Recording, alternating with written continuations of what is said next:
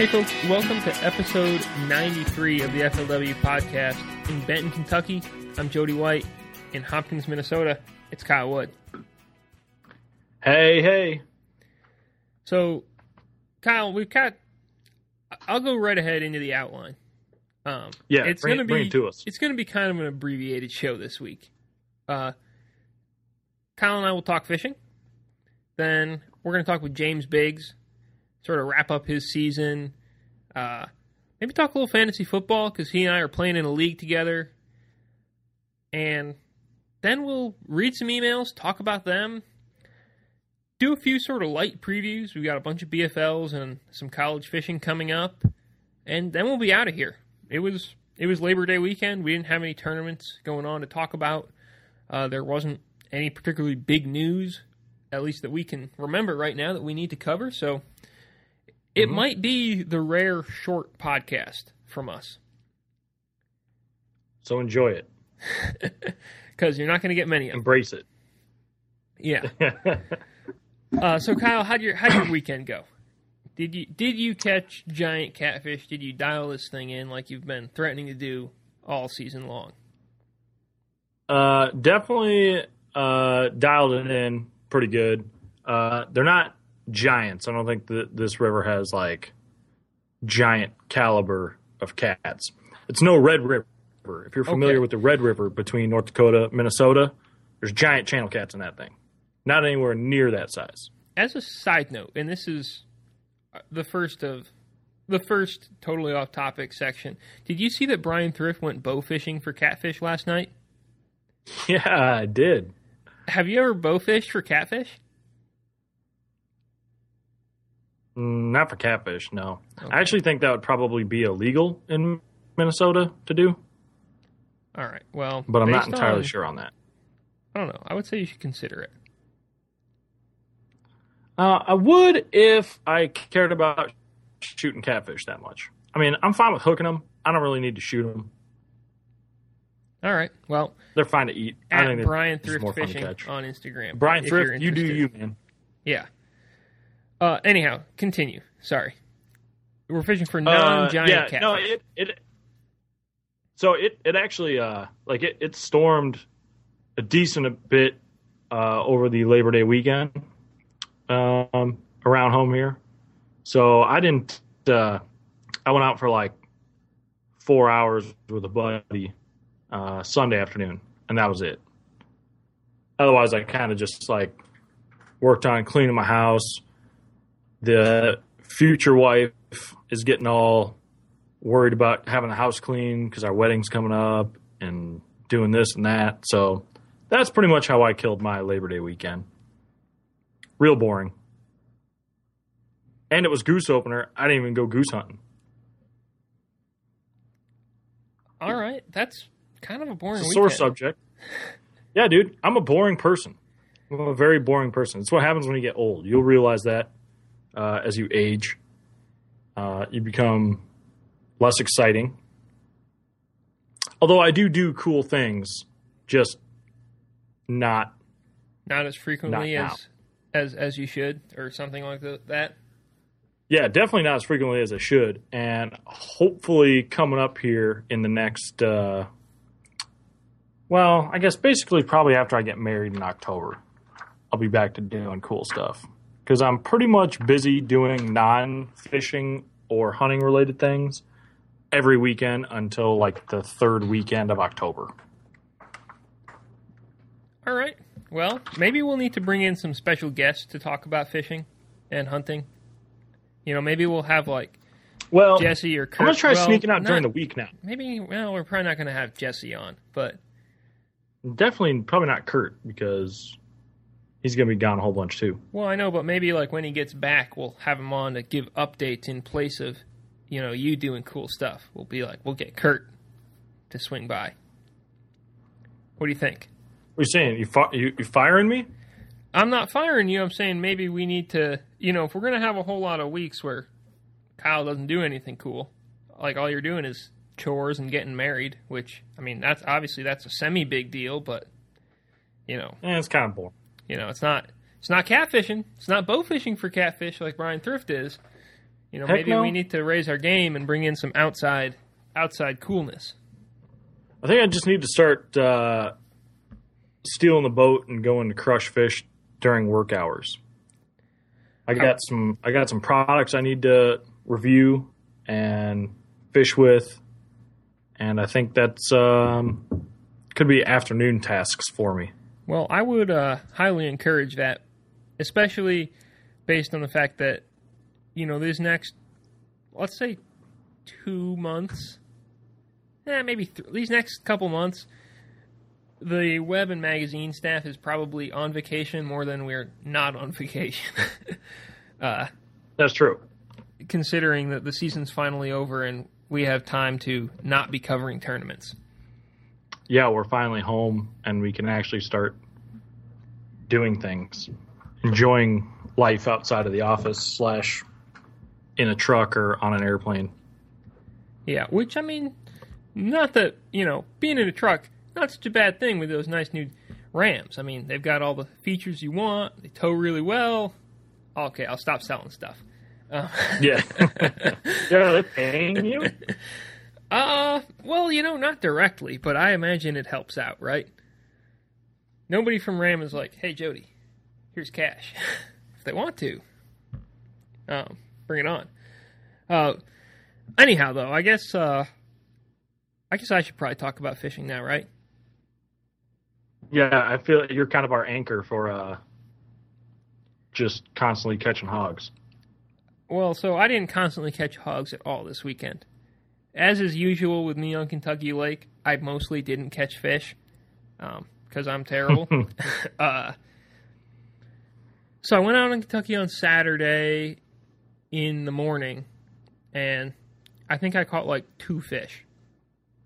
Did pretty bad. I fished deep some, shallow Where'd some. you where'd you launch out of? Uh, right out of Moores. So by me Okay. on the north end. Yep. Fished around. Didn't go well. I thought I- you were going way down south. I got a whole I got I got a three day weekend here. Okay, sorry, sorry. Um so that went pretty badly. And then I went to Beshear, the little frog lake. And Oh, that really didn't go all that well either. I went there in the evening Oh. I got off the water at like two or so because it was 95, and I'm like, okay, well, this is dumb. And I hold up in the in the house for like an hour. You know, got some got some hydration, and then headed off to parts unknown. And that didn't really go well either. Uh, Okay. the frogs i went to the like the back of the there's like two creek arms and i went to the back of both of them where i caught him on a frog last time. Didn't get any bites on a frog. Got one bite on a jig. Ended up catching one when it was like pretty dark on a top water out in the like main lake just sort of fishing along a point. So not so hot. Then No. I power pulled the boat down next to the bank or on like a dock and uh, got out, got in my truck, came back. Apparently, I didn't do a good job power pulling it down, or it was like steep rock or something. The boat had drifted like 20 feet off into the lake. And so it is pitch black. Like, there aren't any lights here or anything. This is in the middle of nowhere.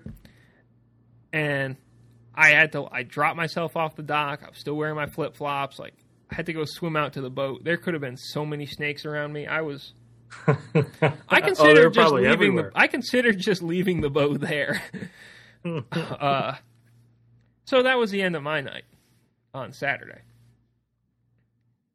But I got my exercise. I went swimming. And That's true. another sort of semi plus, you know, I sort of washed a lot of the sweat and sunscreen off for the day. Hey, you got another you got a shower. Yeah, and Beshear, it's not like a real muddy lake. It's pretty clear. So I figure, you know, moderately clean. Um, so Sunday I went down to Paris, Tennessee. Uh, put the boat in there, fished around, caught a ton of fish, but they were all little. I didn't really do any offshore stuff. I just fished around the grass, and I don't know where the big ones are around the grass. Maybe they're in certain areas. Maybe I didn't go far enough south. Maybe I needed to be fishing sort of some more deeper offshore type grass. What the deal was, Mm-hmm. but I caught a lot of fish, and it was pretty fun because I was catching them like on top water. I caught a couple flipping, and that's just cool. But Nice. no big ones. And honestly, considering they got to be 15 inches to keep, I don't even know how many of them were technically keepers because I don't really measure that often. I mean, they definitely would have been keepers if it was 12 inches. They were all, you know, 12 inch fish. I don't know how many of them were 15 inch fish. So, Mm-hmm. you know, not so hot. I did catch a smallmouth though, which is my only only my second Kentucky Hey. Lake smallmouth, and it was like probably 17, 18 inches. So I think still not a keeper because I think you they have to be like over something. I don't know in Tennessee, but anyhow, Still. yeah. So that was pretty fun because he was jumping around, and then I Cool. and then I continued my tour of places where I'm not good at catching fish, and I went to the way south end of Lake Barkley on Monday. Um, which I say way south. It's actually because Barkley's so much smaller than Kentucky Lake. It's basically the same drive to get there as it is to get to Paris, and that is a cool place. I've never been down there before, but it's much more rivery and it's got some nice little backwaters you can go and get into, and there aren't there isn't grass in the backwaters, unfortunately. But there's a lot of just it's just really cool. I mean, there's a lot of places to like get a boat hung up on, and a lot of a lot of mud, and I felt like Zack Birge basically the whole time uh, because I was fishing like way back, and I caught a bunch of fish, all still on top water, and I got a couple pretty good ones. So that was not so bad. That was now is day. that that was the uh, the video you emailed uh, like yeah Kurt that was and myself? yeah that was the south end of Barkley. Okay, cool. Um, Yeah, that looked like a cool area.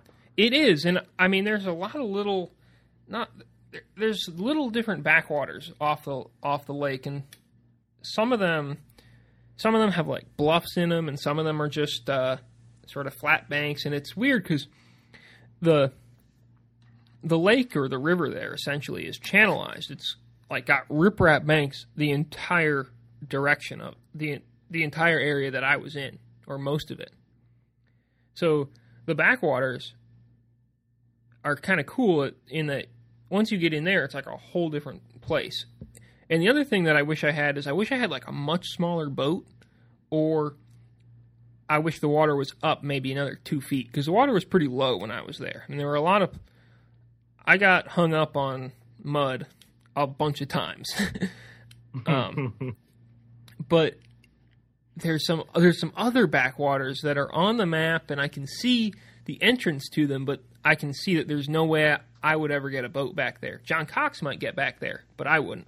Sure. But if the water was up, I might be able to get back into them, and those are the ones I want to go to now. So I want to go sometime there when the water's up and try new, try exploring even further. But yeah, it was cool. I experienced Asian carp jumping in the boat for the first time ever.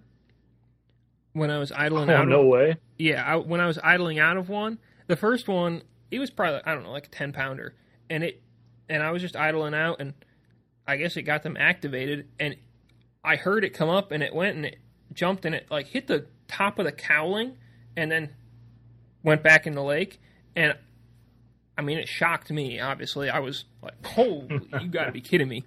And then I had one other one jump, and it kind of just jumped near and missed the boat, and another one jumped, and it came and it hit the square in the middle of the back deck, and then fell into the transom, and then flopped its way out, and it left blood and scales on the back deck, and Jeez. well, and that was like probably 15, 20 pounder, so I can't imagine getting hit by one or a bigger one. I mean, they were scary.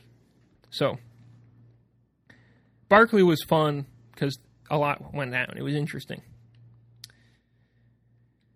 Uh, And then I came home. So you had you had an eventful weekend. Oh yeah, I mean it was a solid weekend. I didn't really catch Yeah. a- any big fish, and if you added up like all the fish, all the if you took my best five, it wouldn't have been fifteen pounds, but I had fun. Um, That's cool. and I mean I got I'm kind of like you. I like seeing new sights and, and stuff on the water yeah, I mean instead of doing the same old same old. like so that time you and I went to the south end of Barkley was a little bit like the time you and I went to that backwater at uh on the Mississippi. Oh Really? yeah, you're every almost every corner you turn is something a little bit new and a little bit different and that was and that's fun and i was catching fish the whole Sweet. time until the sun got up and i lost my shade and then that then it got bad but when i had shade lines i could run i was catching fish you were dialed in. a little bit uh but yeah so you know it was a pretty solid labor day weekend and then the hokies got beat but they did okay in the first half so you know could have been worse i guess Could have been. The Cyclones won, in case you were wondering. cool iowa state Iowa State, a rare win. I mean, granted, they played uh, University of Northern Iowa, who actually beat us last year, but uh, we steamrolled them, so that was kind of cool. And the Gophers lost, all right which I'm kind of okay with because obviously we have the former uh, college fishing national champion from the University of Minnesota, Chris Bergen, in the office, and then uh, PR dude Brian, also from the U of M. Uh, so I kind of I like it when um, the Gophers lose. I'm not a, I'm not a Gopher, nor am I a Big Ten fan. For anyone wondering, uh, don't care about it. Mostly because the Iowa Hawkeyes are in there, and I hate the Hawkeyes, so kind of ruined the rest of them for me. all right. I mean i can agree with you on all of those. I have no affinity for the gophers. I I'm, I'm pretty sure i'm pretty sure ohio state's in the big ten so obviously i hate them. I also hate the Yep. sec for the record. Uh, Ooh, and any other conferences that aren't Virginia Tech and the ACC, except for I hate FSU and Clemson and Miami and Virginia and Maryland too. But I don't think they're in the ACC anymore. I think they went out. So so real basically, it's just like if you're not Virginia Tech, you're not on board with them. pretty much, yeah, that's about how it shakes out. Okay, I can roll with that. Um, That's that's team pride right there. Yeah. Kind of have like a mini soft spot for LSU just because I sort of like the purple and gold and the tiger and all that jazz, but I don't know anything about them, so don't hold me to that. all right. I tell you what, I think we're totally off track now, which, I mean, guys, you kind of knew it. You We know are. what you're getting at this point. Um, let's go ahead. We'll take a quick break and we'll be back with uh, James Biggs. And now we're joined by James Biggs. He fished this year as the Living the Dream Pro, qualified for the Forest Wood Cup, had a really phenomenal season, uh, did great in the Forest Wood Cup. James, how, how's it going? I was doing pretty good. I'm here at the fire department, uh, pulling a 48 hour shift. I'm on the back end of it. So if I fall asleep during this interview, I'm sorry. Okay, so I've never You- I've never been a fireman. Can you explain this to me? You're, you're not a, are you awake for 48 hours straight, or are you like Um, just there and on call for 48 hours? Well, it's kind of both. Uh, eight to five, we do your typical training, building inspections, whatever a normal workday consists of. You know, workout and that sort of thing. In the evening, we're more on call. You don't like last time we had training, we went to another city and worked from their high rise tower and. We came from like 5 p.m. to 11 p.m. So with full gear, pulling those lines, doing different exercises. So that was 11. Came back, got our stuff together. You know, it was midnight when you get in bed. Then you catch a call at two. You're, you know, you got two hours sleep and you're up. And then you run that call and it was nothing. You come back at three, lay down for an hour or two, get another call. So you don't really know when you're going to sleep or when you you might end up getting eight hours of sleep and life's great, but you never can count it. Okay, how did that work with fishing the tour season this year? Because you obviously, I imagine that. Do you have that much vacation time where you can just say, "Hey, I'm not going to be there," or what? What? How did that work out? Well, actually, uh, I had enough time to take off approximately four weeks uh, of vacation time and holiday and all that sort of stuff. Yep. From that point, I had to find guys that were pretty close to my rank who could do my job and I can do theirs. And I would say, hey, I'll work for you this day if you can work this day for me. So you would trade days. So basically, what would end up happening was I would tour, and as soon as the tournament would be over, I'd rush home. I'd be working double shifts because I'd have to be working for other my shift and the next guy's shift who worked for me while I was gone. And then I would work doubles, hope to see my family, take off to the next tournament, and do it all over again. So, and I'm still catching up on those double shifts right now because once I qualified for the cup, you know, I needed a week to pre-practice and to go up there, and I had a week for the cup. So, not even a couple more weeks worth the time I'm having to make up now. So, uh, next year you're kind of on the you're not on the fence about fishing the tour. You definitely want to fish it, and you're sort of waiting for some sponsorship stuff to fall into place, is what you said. Uh, Yes. would you be using that same system of working like heck when you're not fishing and then running out to fish, or do you think you'd set up your be able to set your schedule, your job up differently? No, uh, I would continue to do it this way. I mean, that's ultimately my dream is to be able to do both. Um, I have nine years left in the fire service, so I'm eligible to retire. 20 year service, and at that point, you know, I might transition just into fishing. But my ultimate dream is to be able to do both. And as long as I get my job done here at work, stay on top of all my projects, um, and my wife allows it, you know, then everything will be good where I'll be able to do both and I'll just work like heck and I won't pre-practice with the exception of the cup and I'll just show up to these lakes and have three days to figure them out and go fish. All right. Well, it certainly worked really well for you this year. Um, Mhm. I mean, you had just sort of looking at your history because you fished the tour in 2013 and you finished 43rd, which is like pretty darn solid for it being your first year on tour. And then this year, as the Living the Dream Pro, you finished 32nd, qualified for the Cup. I mean, just looking at it, I would say you've got to you you should totally be able to continue to fish. You know, even at, even as a even doing part time for both, like you should be able to be successful based on your results that I've seen it so far. Anyhow, Yeah, I would like to think so as well. Um, it, it was really it's a learning curve, and I feel like you know if I can continue and continue keeping an open mind, that you know if everything went well and you boat the fish at Bayou, you can, can I could continue to actually improve.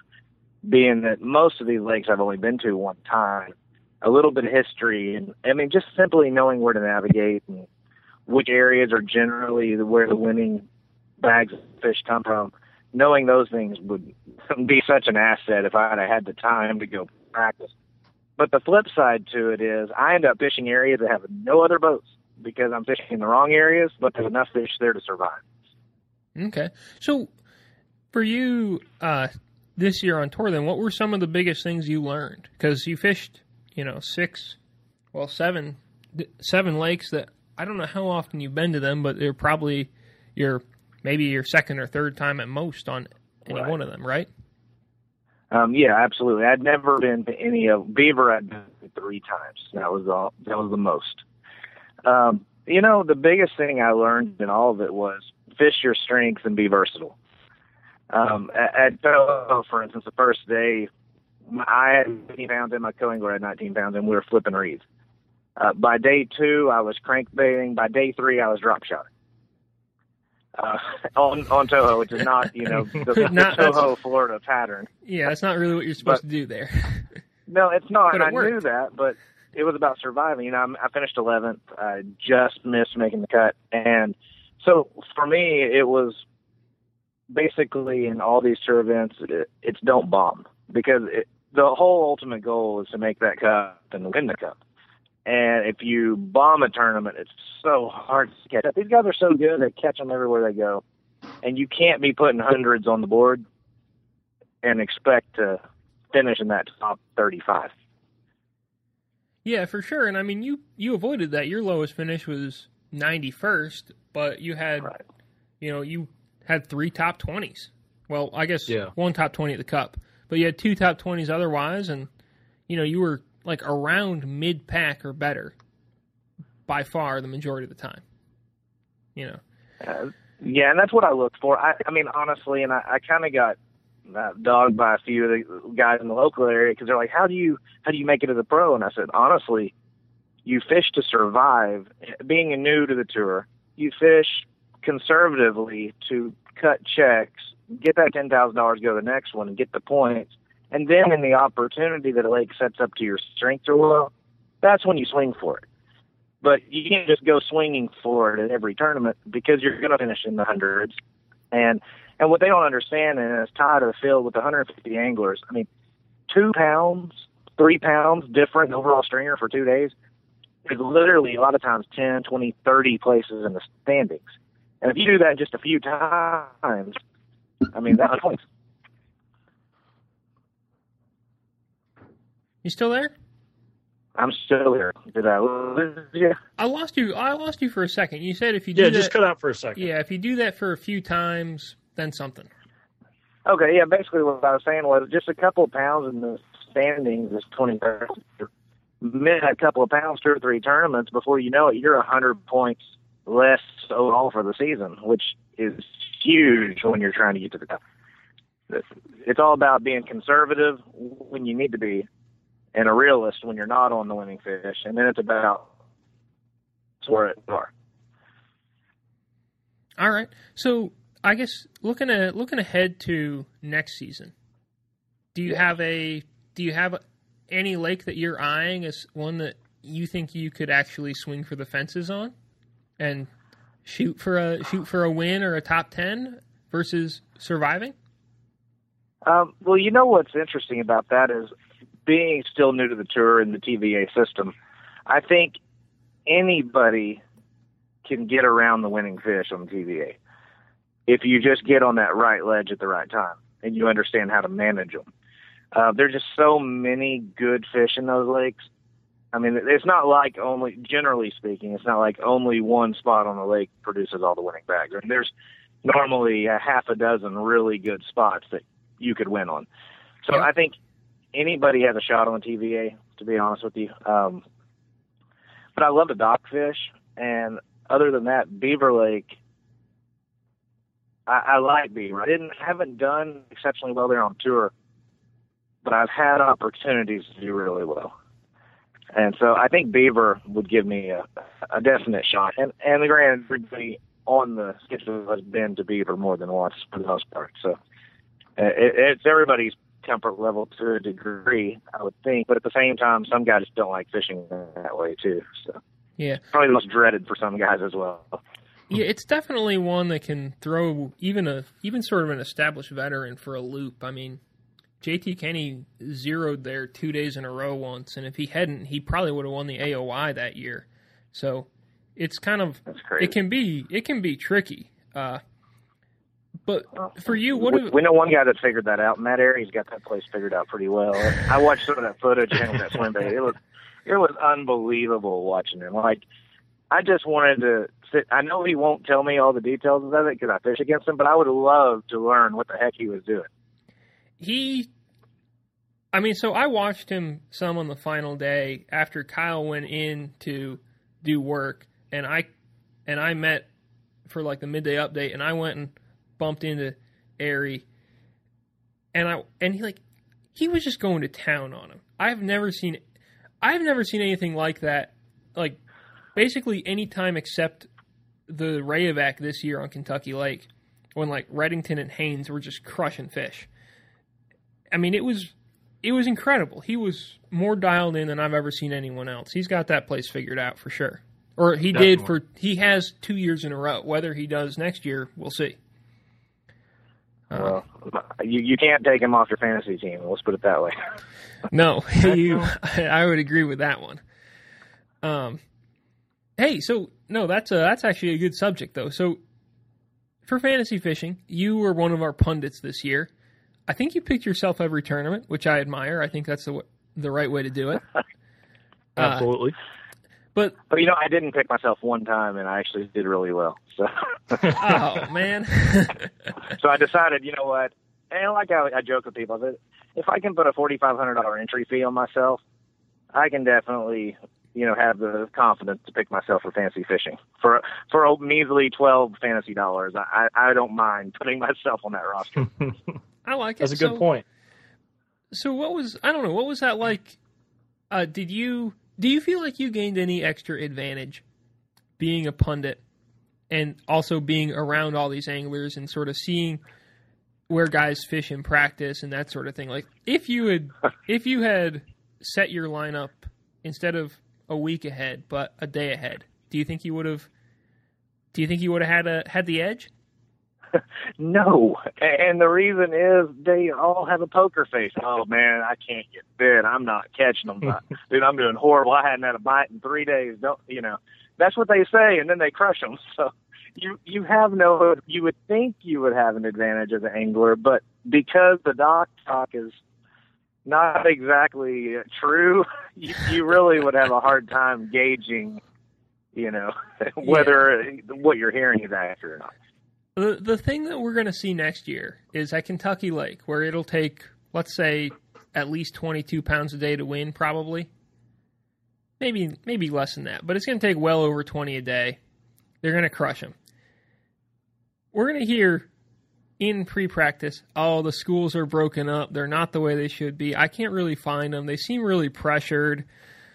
We're going to hear that from everybody, and then everybody will crush Yep. them. Like that's just pre-tournament that that is the essence of pre-tournament talk. I'm glad that I'm glad that you fell victim. You have fallen victim to it as well a little bit. yes, I have. All right, good deal. I changed my lineup. Actually, I did. I changed my lineup last minute because some of the guys I was I was kind of working with are like, dude, we're not catching. We're not catching.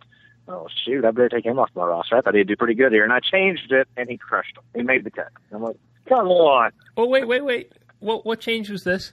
When was it? I want to know. This was uh, Jeff Sprague on Toho. Okay. Oh yeah. Um, that was you know he's a Texas boy also, and we talk, and he's like, dude, I'm not on him. I'm not on him, and boom, he uh, makes the cut.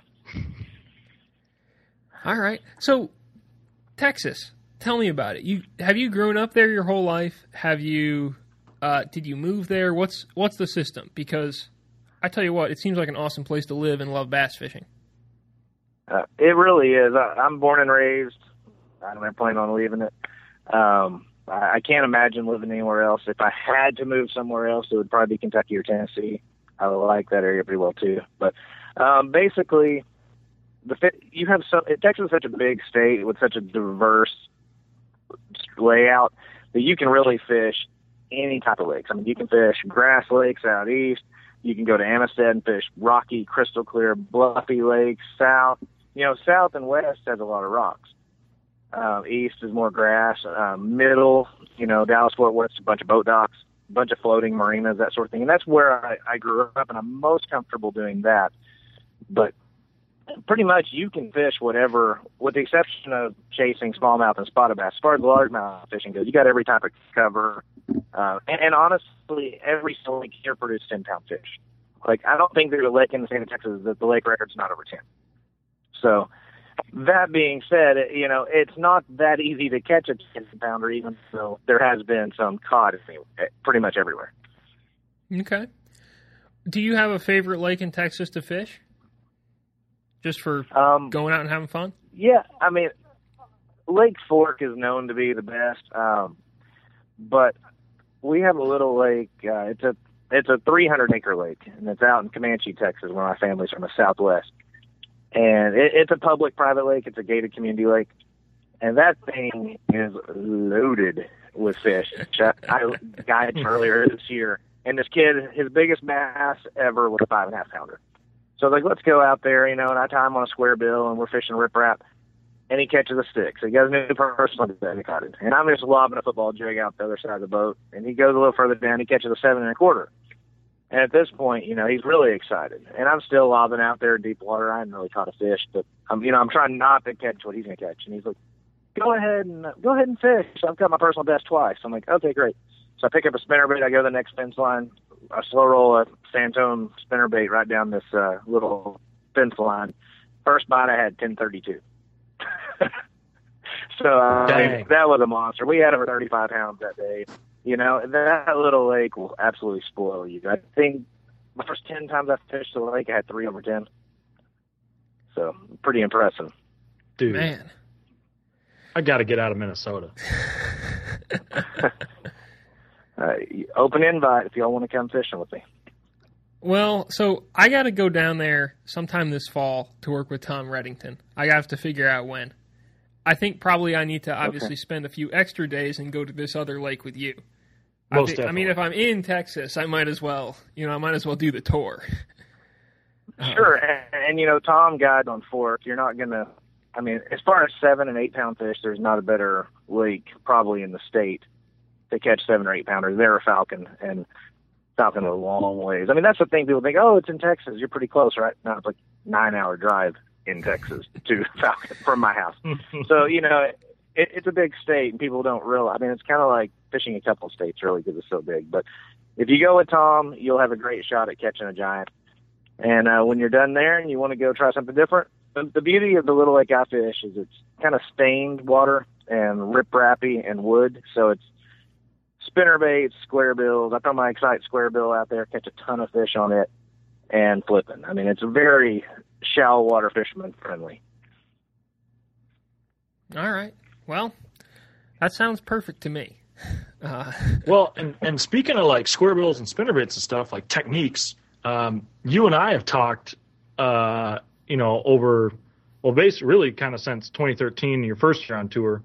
Um, but you're kind of like, you're not afraid to go chase suspended fish, you know, like finesse tactic type of stuff, which I feel like for a lot of Texas guys, or a lot of you know the Texas pros, everyone's kind of good with a jig or a spinnerbait or something like that.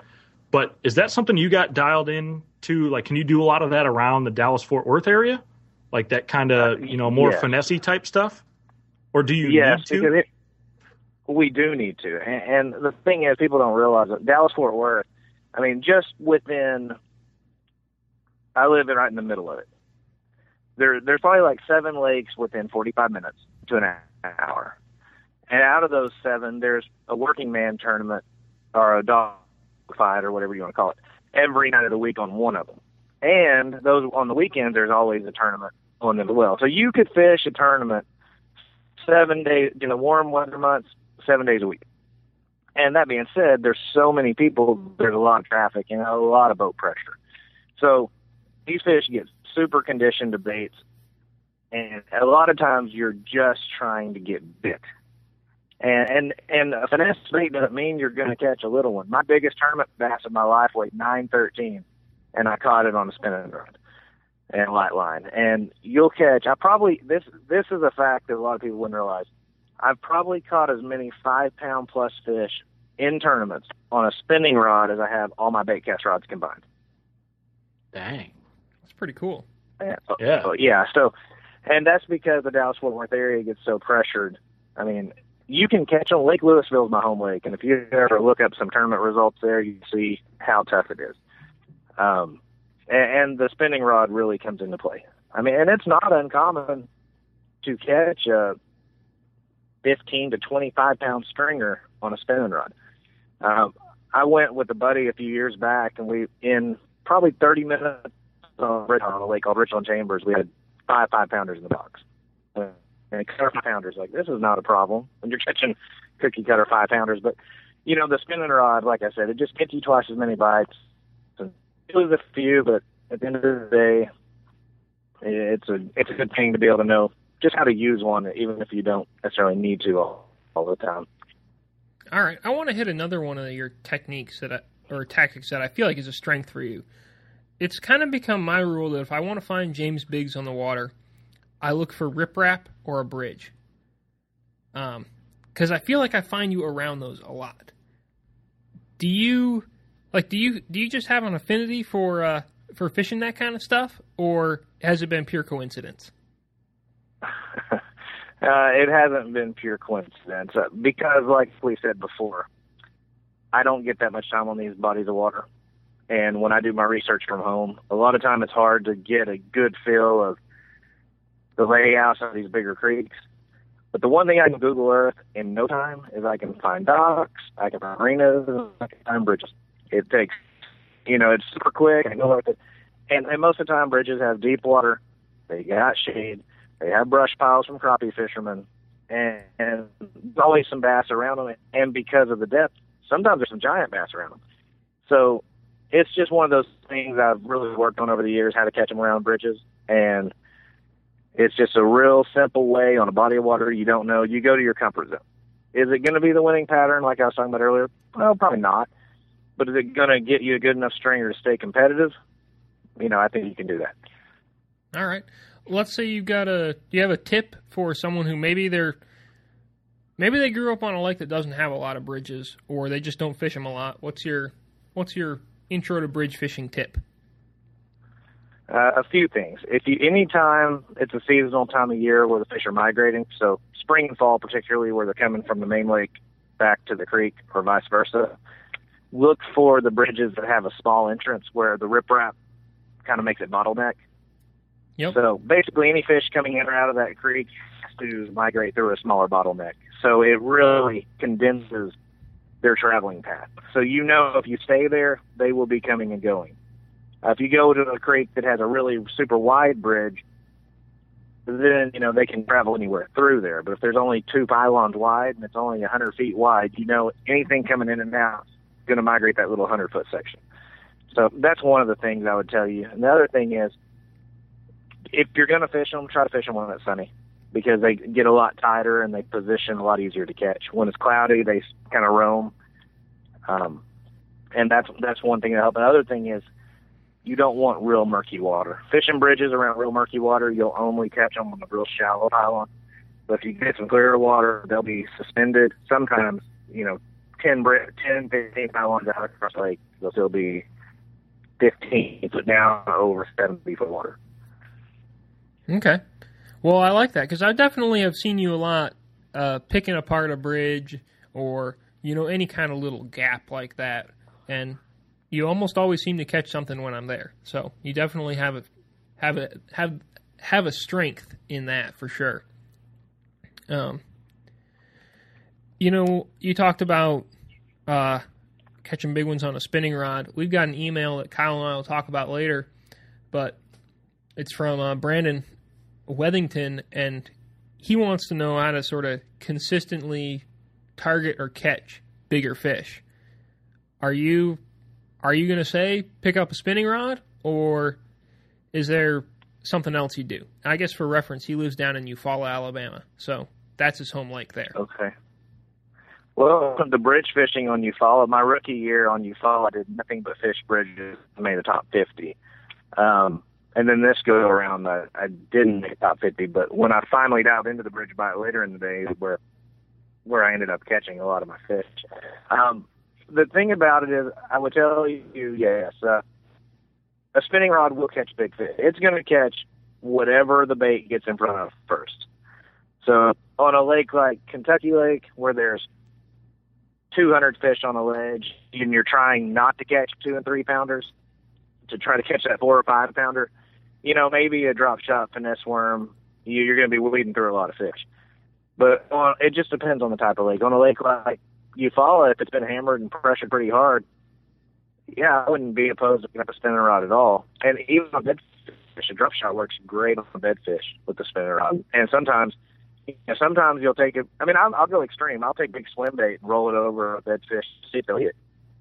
And then I'll try standard stuff but I'm going to leave with that, you know, trying that spinner rod as well.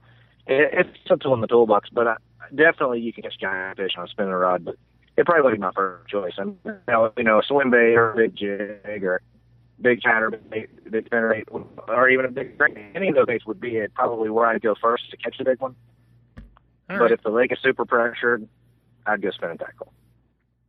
Kyle, you got anything else to talk about before we uh, diverge into some fantasy football talk? I don't, man. Okay. I'm content. Well, James, we got a uh, tonight. We've got a fantasy football draft. It's uh, mostly FLW league, mostly employees, and also you. So you've got uh, I've got the fifth pick. I think I'm getting myself a good running back. Then you've got the eighth pick. What uh, what are your plans for the eighth pick? I want to know. I want I want some draft strategy insight here. Well, draft strategy insight. Eighth pick in a tough league. Okay, so you probably will get.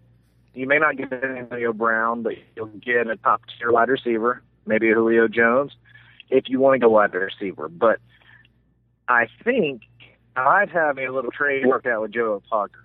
He he has mentioned if he can't get AP with the number two pick, I think he's two or three, then he might consider trading the first two round picks with me, and then in the third round he'll just continue draft snake draft. So if that's the case, I'll take a Lacy and come back around and get that Ingram Forsett second tier running back. I'd like to go running back, running back. But if if I get stuck at eight, I'm going to go wide receiver, wide receiver. Okay. Well, you're not really helping me figure out what I want to, uh, what what I am going to need to prepare for in round two. But that's okay. I'll uh, I'll take that. Well, it, it all depends, but you just got to take the best talent on the board. Is there a FLW Tour Pro fantasy league that we should know about, or are you playing in this one? Probably a league at the Firehouse, and that's uh, that's it. I'm probably in somewhere around 15 leagues. Holy smokes! Um, yeah, I, I, last year I think I was in around 15. I think I won nine of them. Um, I don't know. I get in a lot of leagues, and I try not to draft the same players in every league. I made that mistake a couple of years ago. I took Doug Martin first round in every league, and he was a bust, and all my teams don't get up from there. Um, so I try to purposely change our draft strategy so I don't get all stinkers or all really good teams. You kind of get a few a different variety there. Um, but no, I, I'm only in a few pay leagues, and the rest are just fun leagues. Like we do one at the Firehouse here, and I, I'm the league commissioner, and we actually do two quarterbacks in that one just for fun. And uh, that kind of changes the dynamic too. And basically, it's so when on a on a Sunday when we're not busy and we're sitting around watching football and trash talking, uh, you know, you can just mostly talk trash because the guy you're playing has one of the players and you have the other one. You're sitting right there the whole time with each other. But I also go anti-Cowboys. I know I'm from here. That's probably going to be a sour note in this area, but I'm not a Cowboys fan, so I try to pick pretty much anybody other than Cowboys. So that will help you on draft strategy. If Dez is sitting there, I'm probably going to pass. All right. Well, I love that because I mean, obviously, I'm well. I say obviously, I'm you know pretty solidly anti-Cowboys as well, so I can I can sympathize with that one. Do you have a football team you follow then, or just anybody who's not the Cowboys? I, I cheer for anybody who's not the Cowboys, but I also cheer for whoever has a really dirty defense that year. So I'm going to guess Miami this year uh, probably be a good one. Anywhere that Suh is playing is probably a team I'm cheering for because they're going to be pretty rough on defense. Uh, yeah, that's for sure. um, so can I assume then that you were disappointed when Seattle lost last? Uh, I was very disappointed. Year? Good, I reveled yes, in that. I picked them to win. I picked them to win last year. So uh, when they didn't win, why don't you just give the ball to Lynch? Why? Why? Why? That's a whole other story. Uh, well, obviously, you know, Bill Belichick had psyched them out. I think that's that's what it comes down to. Okay, we're we're not going to go there. All right. Well, uh, James, it's been a pleasure having you on. Uh, I look uh, I look forward to our draft tonight. I wrote down look out for James Biggs on my uh, note here because if you got if you have a better than fifty percent winning percentage in your leagues, uh, I, am worried already. I think you might just you might really blow all of us out of here. We might be out of your league, um, or you might be out of our league. Uh, before we go, where can people find you on the internet? Uh, follow you uh, all that jazz. Uh, a couple things. Uh, James Biggs Fishing on Facebook. Um, you can message me there. I'm actually starting in the area. If you're in Texas, uh, I'm doing a teaching guide service. So basically, what that means is if you learn to video game fish on your graph, that I'll pick a lake and we'll go do it. Basically, I'll pick a lake that best suits what you want to learn. So it's not a one lake deal. We're not just going to hit the same spots. It's more of a teaching tool. Like say, hey, I I've never been to this lake, or pick a lake I haven't been to. I'll show you how a pro would break down the lake in a day. So it's a lot. We can do map study. It's all different things. It's basically just, just to make you a better angler. And I'm kind of gearing it towards the high schoolers and also, you know, the the tournament anglers who maybe don't fish on a high level yet that are aspiring to do that. But James Big Fishing on Facebook, and also you can find me on Texas Fishing Forum under my name. Search me, and I'd be glad to take fishing or. All right. Well, James, thanks for coming on, and man, uh, hope you're fishing the tour next year. Sounds like it'll work out, and best of luck uh, when you do. All right. Thank you so much. Thanks for having me. So, Kyle, we're back. I am real worried about James Biggs in this fantasy league. I think he's going to kick our butts. He's totally gonna Well, not I kick say your butt. Yeah, you're not Yeah, in. I'm this. not in it. You're wisely avoiding. Yeah, I, I don't fantasy football. I like football. I don't do fantasy football. Uh, I got I got a waterfowl to chase down and and hunt and do that kind of stuff to pay attention to fantasy football. But yeah, James Biggs definitely going to crush all of you guys and Yeah. gals. I, I am pretty legitimately worried about that, to be honest. Because I mean, he just sent me a text with like instructions on you know who he told people to draft. You know who is I. It's he's playing this at a much higher level than I am. Let me put it that way. uh, so we'll see. I'm gonna just cross my fingers. I should have asked him for draft preparation advice because I haven't done any draft prep yet. I should do that. Mm. You should you should probably text him. yeah, uh, I might I might get on that. Anyhow, did you have anything that stuck out to you about that interview? Um, no, I like James. He's a cool dude. I like him a lot too. He's down to earth. He's a good fisherman. Nice guy.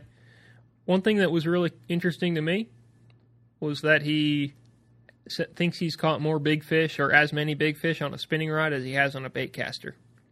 Yeah, And like if you were going to be from Lake Erie and say that, I'll be like, yeah, sure, of course. Uh, to say that from Texas, I'm well, I'm kind of shocked. That was cool to learn. Yeah. He um he I I was kind of intrigued when I first because so I started talking to him uh I was following around in 2013 on Grand Lake when he made a top 20 there Okay. and I was talking to him he was fishing marinas with uh ah, he's doing all, he threw the rig a little bit he threw some other stuff but he caught a few on a on a spinning rod and he was talking talking to me about spinning rods and I'm like, dude, you're from Texas. Like I didn't even know you own spinning rods. or if you're from Texas, like I I didn't know that was allowed. I mean, Clark And, Wendlandt uh, probably doesn't own any, right? I, I don't think I've ever seen one in his hand. I honestly don't think I have. Come to think of it, Like, um, you followed him a bunch at at uh, the Potomac. Did he ever pick one up? no, no. He didn't use one at Smith Lake. He uh I mean, see, Texas guy. Yeah. Okay. So Larry Nixon. Well, Larry Nixon's from Arkansas, but he did spend a lot of time in Texas. But he uses a spinning rod a fair amount, so maybe that True. argument is kind of fallen away. Well, either way, yeah, it's uh, it's cool. He definitely like, um, I mean, for you know, being a firefighter and not, you know, getting a lot of time off like the rest of the guys on tour that you know just pretty much fish for a living and can kind of, you know, be on the water a ton and and do all this and that. I mean, he holds his own pretty well for three days of practice and pretty much going in blind, other than you know a little bit of a, you know, map work at home before he gets to the tournament kind of stuff. Yeah, no, I would, I would definitely agree. It's been he had a really good season. He had a good season his first year. Had a really good season this year. I think he's trending And- up. That's for sure. Oh yeah, and the only reason he had, the only reason he finished forty uh, something his first year, uh, is because he had a like a hundred and eighth place showing on Okeechobee. Is that Florida curse? And if he could have got out of there with like an 80th place, he probably would have been to the Cup um, in 2013 as well. Yeah, the problem with Okeechobee and well, excuse me, the problem with Okeechobee and the Florida curse is that it can take more than a year to get over. You know, that's a kind of place that even some of the best guys, it's taken them three, four trips to get there and figure that place out. True. So we'll see. But he kind of he, he figured out Toho. I mean, Yes. things were a little different because there was current and you know there's like riprap and stuff in those canals that kind of like stuff you could do back home.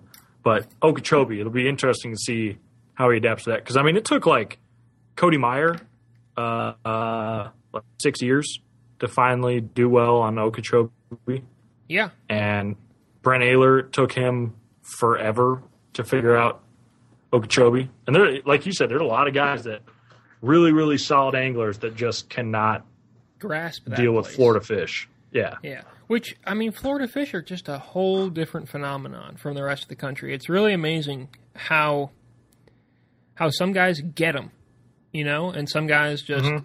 cannot get that dialed in. Can't get their head. I don't know if it's that they can't get their heads around it, if they have just a lot of bad luck or what. But it's it can be really hard to figure that out. Where whereas guys can you know go to most regular reservoirs and you know, even if they have a bad tournament one year, it's not it's not like, well, he did bad at Hartwell, so he's going to do bad there next time. He's no, he's good. Just the odds are fine. He's going to figure that out. Whereas Yeah, yeah. At Okeechobee, you can kind of be like, well, he did bad there that year. He might do bad there the next year, maybe the next year.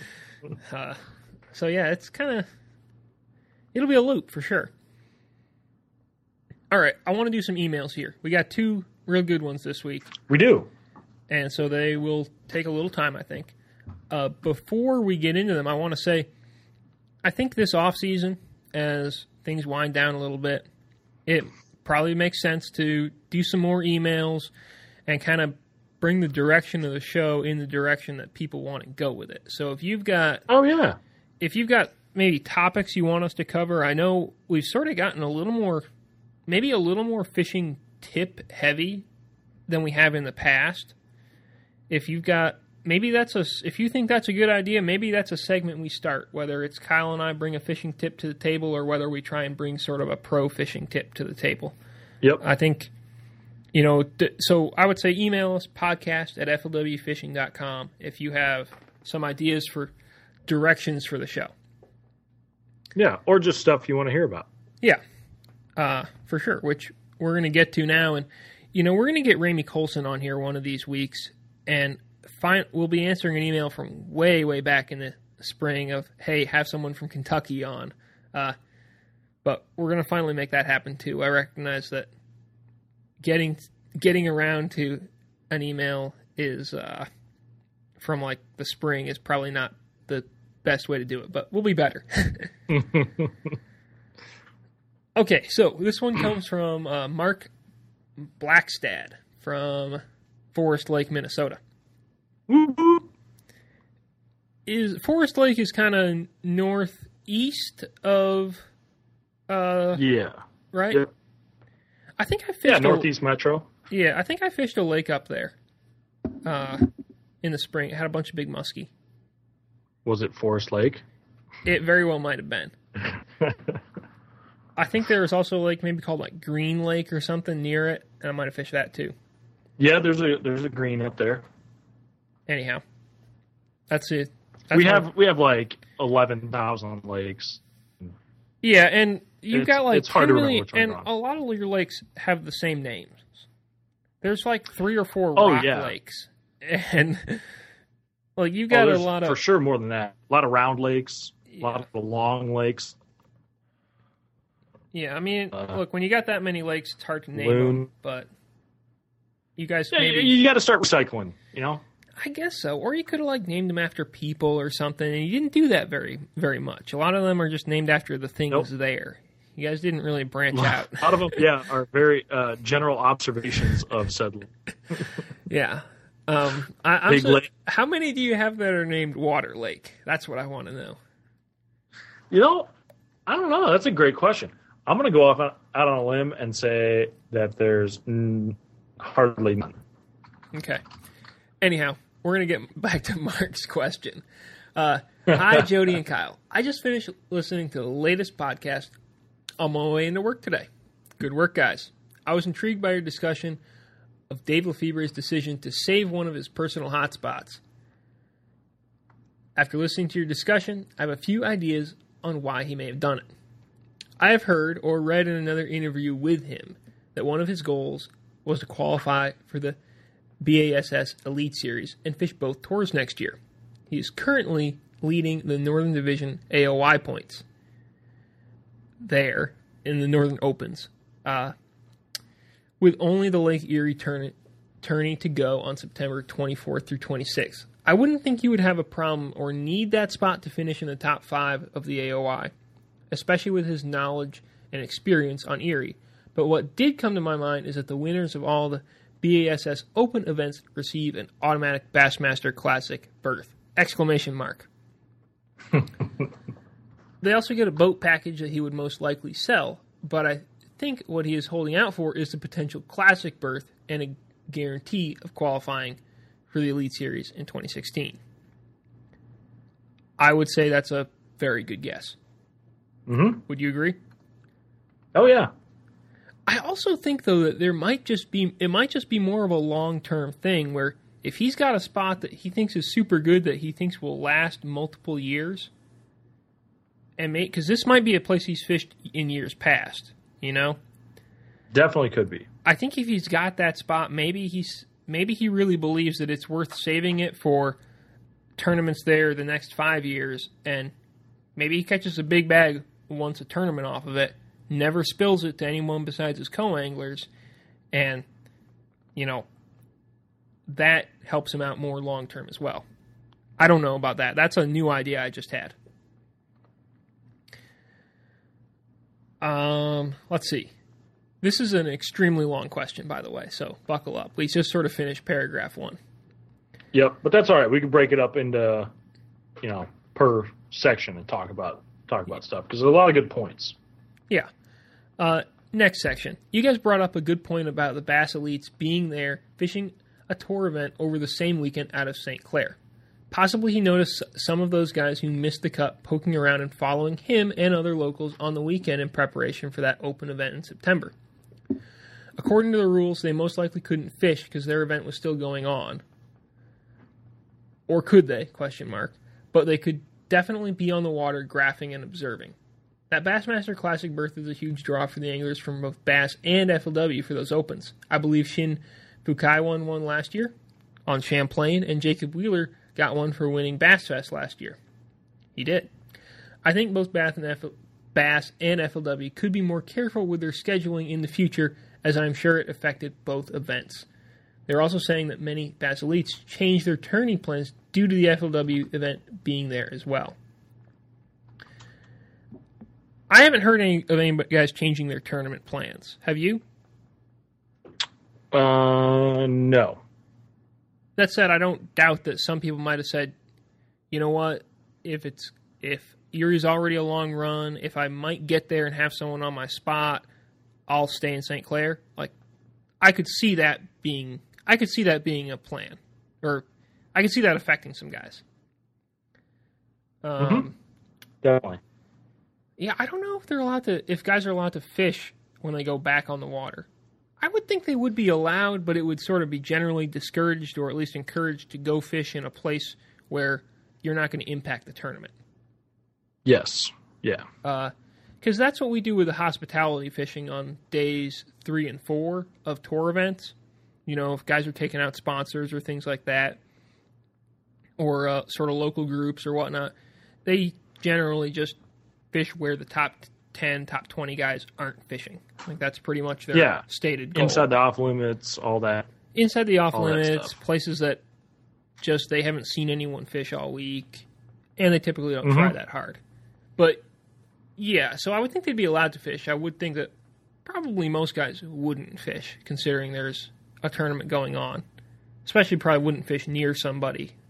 They might fish and have someone pull up on them, and that'd be a different deal. You know what I mean? Yeah, but I don't even think those guys like if they so if guys were going out and you know following people around, I don't think fishing would be high on their priority list. I think it'd be more of Watching. you know kind of like Mark yeah was getting at here like graphing, watching, uh, figuring out you know Dropping- a general pattern that they see guys running. Yeah. Yeah. If if guys were to do any of that sort of information gathering, which again I don't think happens a whole lot, but you know Although it is rare that there are tournaments uh, right on the same. There are two. Yes. It's rare. There are two tournaments in close proximity to the to each other, and that there is another tournament coming up on essentially the same body of water a couple Definitely. weeks from then. definitely. And yeah, it is odd that so many tournaments got scheduled for Lake Erie and for St. Clair at that same period of time. I mean, obviously, historically, there is a sort of big northern swing in fishing this time of year, whether it's the Elite Series, whether it's the Tour, whether it's the Ray the Northern Rayovacs sort of being stacked this time of year. I don't uh I don't know whether I, I guess I don't know whether it was something that both parties planned or both parties just planned separately and then it was a coincidence or what the situation with as far as there being tournaments on at the same time. So I would say you're probably onto something. Yes. All right. Next suggestion is one that I like a lot. Um, Mark says, also, my suggestion for a part of one of the next podcasts is to do a mini breakdown of the FLW podcast, a Plaid Rapid Rock Fantasy Fishing League. Now, Kyle, I don't think you're. He'll bring this up later. I don't think you entered the, this league, but Joe and I No. started it the first year we were doing the podcast. Um, if you notice the point totals, we had a really dominant league with a lot of very knowledgeable and great fantasy players. It may be fun if you could get the league winner on the podcast, Stanley Sochiger, which I meant to check 100% on that. Yep. whose name whose uh, name is Bastan, which I kind of like. Uh, Cool. where was I? With 12,515 points, which is second overall, accordingly. So, Dang.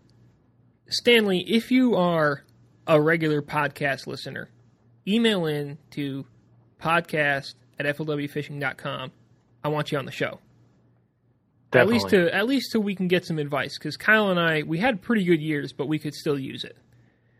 Uh if you're not a regular podcast listener, then we won't hear from you. then we'll we'll have to try some different routes. Well, maybe we'll just you know rustle up and find somebody else who finished high, who's uh, who's a podcast listener. Mm-hmm. So I think that's a I think I do anyhow. I think this is a really good a really good uh, idea to bring our podcast league in and you know sort of wrap that up and look ahead to next year. Oh yeah. Also, and I'm going to kind of wrap this up now, but Mark would like to trash talk a little bit. He finished 16th with 11,635 points. Uh, beat me, who was in 27th, so he's got that going for him. Mark's team is the Doodle Masters, which is a pretty sweet name. Not bad. Uh, and yeah, Mark had a really uh, had a really solid season. So Mark, thanks a bunch for listening. Um, and we definitely we will keep them going regularly or fairly regularly in the off season. Yes, we'll try. All right. Next email, last email for this show from Brandon. Over the past few months, I've been listening to you guys interview some of the best anglers on the planet. I picked up a ton of tips from shallow fishing to offshore. My bites have increased, but the size of the fish I'm catching is often around that one to two pound mark. My personal best is an eight pounder caught over a year ago on a Zoom brush hog. Any tips on how to catch bigger fish consistently? Thanks, Brandon sent from his iPhone. good good note. Oh yeah. Uh, if you guys have any very interesting devices you send them from, let us know. I would say so Kyle, I would say first off, we obviously we talked a little bit with James Biggs, and I want to maybe Yep. continue to bring this subject up because it's definitely an interesting one. First of all, catching an eight pounder, not so bad, bigger than any bass I've ever caught. Uh, yeah, definitely crushes my biggest bass. So you you rock on that front, Brandon. yeah, and Brandon he lives down at Eufaula, so that's his home lake. Kyle, do you have any? uh Do you have any big bass tips in general for Eufaula? Uh, Um, what do you got? Well, I mean, not ne- not necessarily for Eufaula, but you know, it's kind of the old adage that um, I know I do a lot, and I know a lot of guys on tour do too. But I mean, Brandon, if you want to straight up catch a big fish, give them a big bait, feed them something big. The only problem is your You're going to catch fewer uh, fish. bites. Yeah, your bites are going to go down, it's going to be more rewarding when you do get bit, and you're going to have to capitalize. But that, I mean, that uh, like I, I started doing a lot with smallmouth. Um, I mean, you can go throw a drop shot around or a tube on a lot of the lakes around here, and uh, I mean, you can catch big smallmouth as well, but um, especially when they they get roaming and chasing bait fish.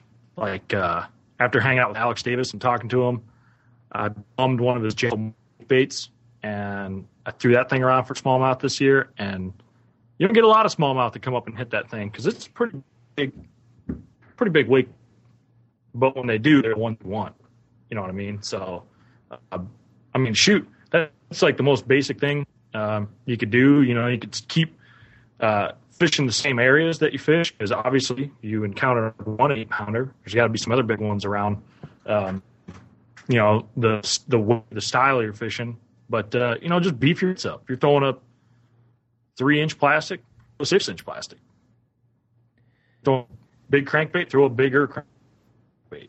Big swim bait, bigger swim bait. Don't don't let the size of the bait scare you because you'd be amazed at what a seven, eight, nine pound fish can eat. Yeah, I think I would agree.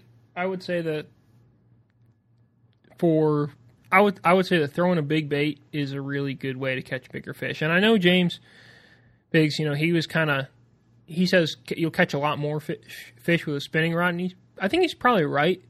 Definitely. But I think that you know if you look at the baits that true trophy hunters use, guys who are really trying to catch big fish, first of all, it's predominantly a swim bait, and it's predominantly mm-hmm. a big swim bait. But Yep. besides that, I mean, jigs catch a lot of big fish.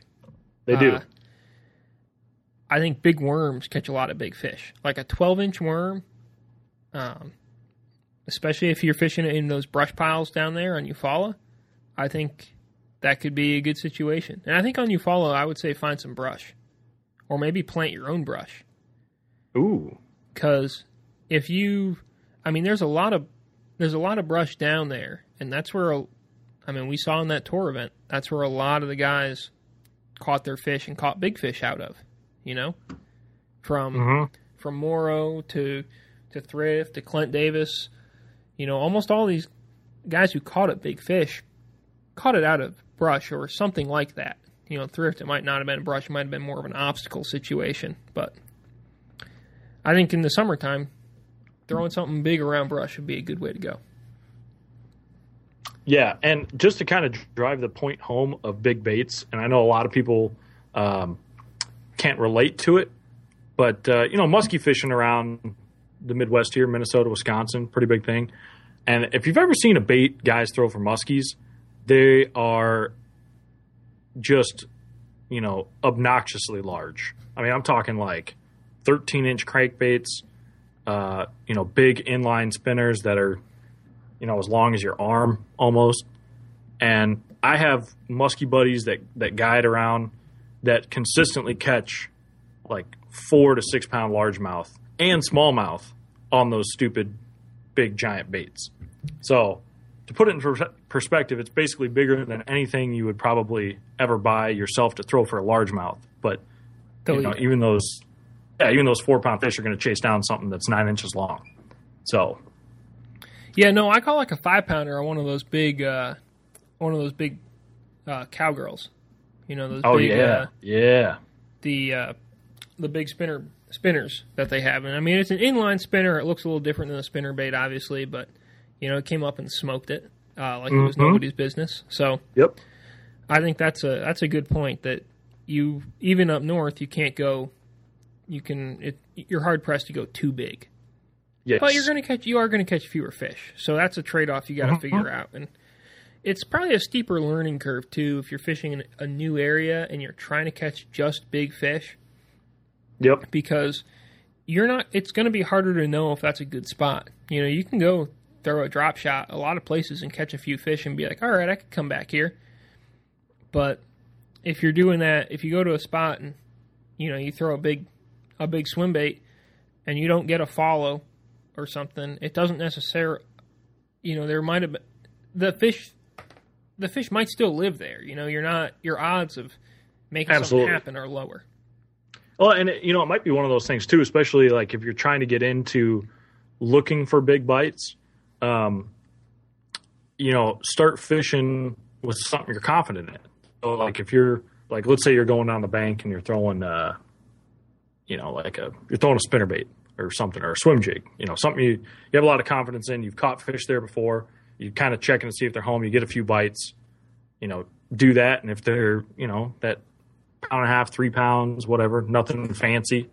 Um, at least you've now established that you're you're confident that there's fish there. And you know, if you haven't had a lot of luck with it, you know, like a big swim bait, um, then pick that bad boy up, start throwing it. You know, any little thing to give you that extra boost of confidence uh, is going to go a long way. Because if you're just a thing around and you're like, man, I haven't gotten bit on this for like a week, you know, you're going to start. You're probably not going to fish as well. You're not going to be you know, as focused on what you're doing. So it hurts to, you know, stick with what you know, get a few confidence bites in an area or, you know, maybe establish a pattern or something like that. Then just start throwing that big bait and hold on tight. All right, I can dig it. Yeah. Kyle, got anything? Oh, I was gonna play us out, but no, we've got some. We got some very No, don't do that. We got some very brief previews to do. I do. Uh, so coming up this weekend, we have a ton of BFL action. The super tournaments are well underway, and as soon as I get my FLW calendar to the right page here to to September, I'll read them off. Uh, we got a Bama Division event on Lake Mitchell, Cowboy Division event on Toledo Bend, Great Lakes Division event on the Mississippi River, Hoosier Division event on the Ohio River, Mountain Division event on the Barren on Barren River Reservoir, which is a lake on Barren River, uh, and the North Carolina Division event on Lake Norman, which, based on the fish I saw, I saw on Shane Hughes' Instagram page, I think Shane Hughes probably going to win that, but you could have guessed that beforehand. Yep. So that's the that's the BFL slate.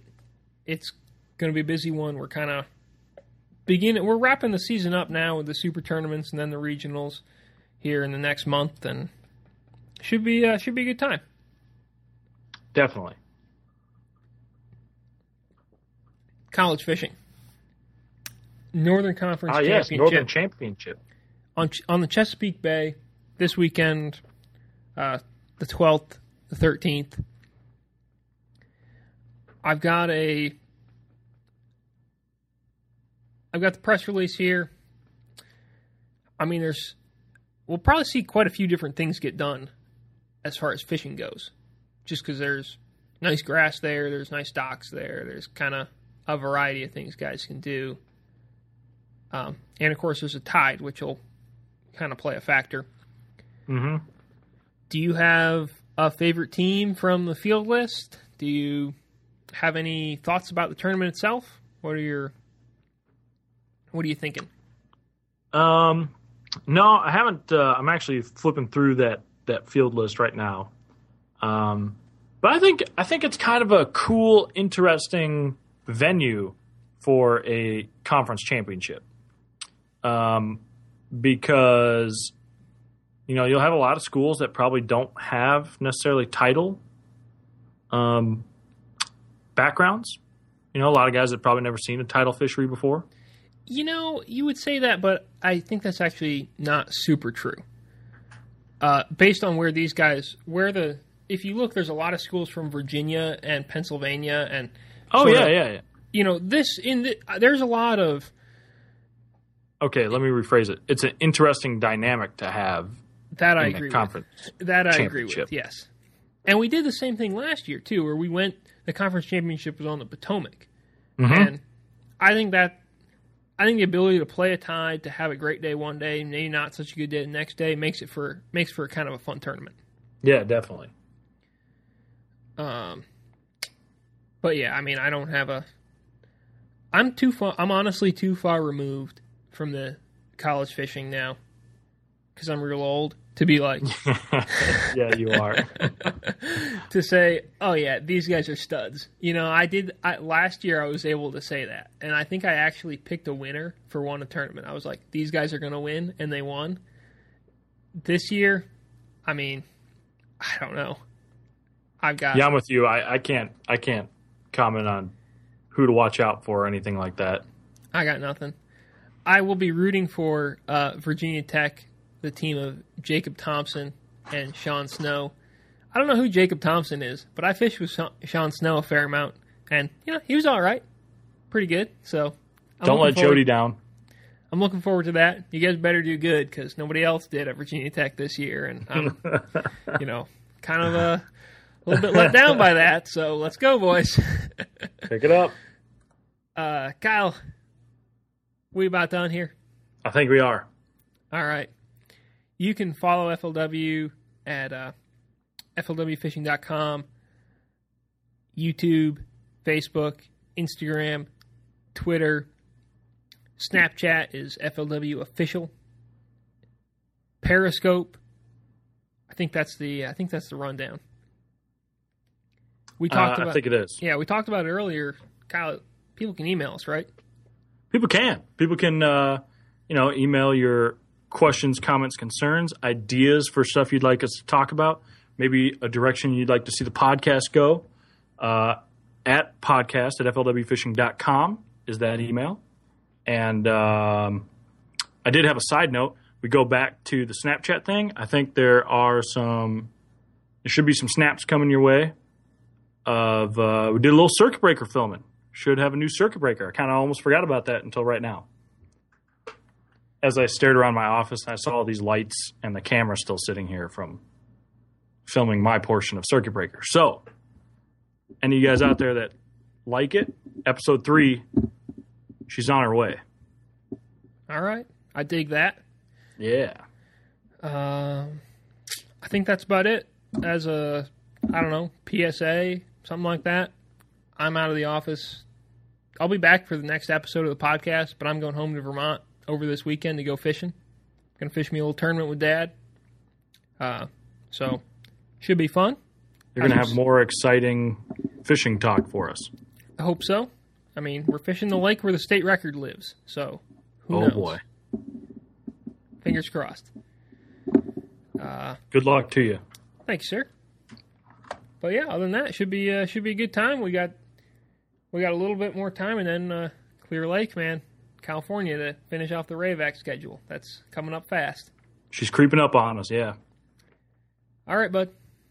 Cool, man. Well, have fun out where you wherever you're going to be, Vermont, and uh, I'll just be hanging around doing nothing. Okay, take it easy. See ya.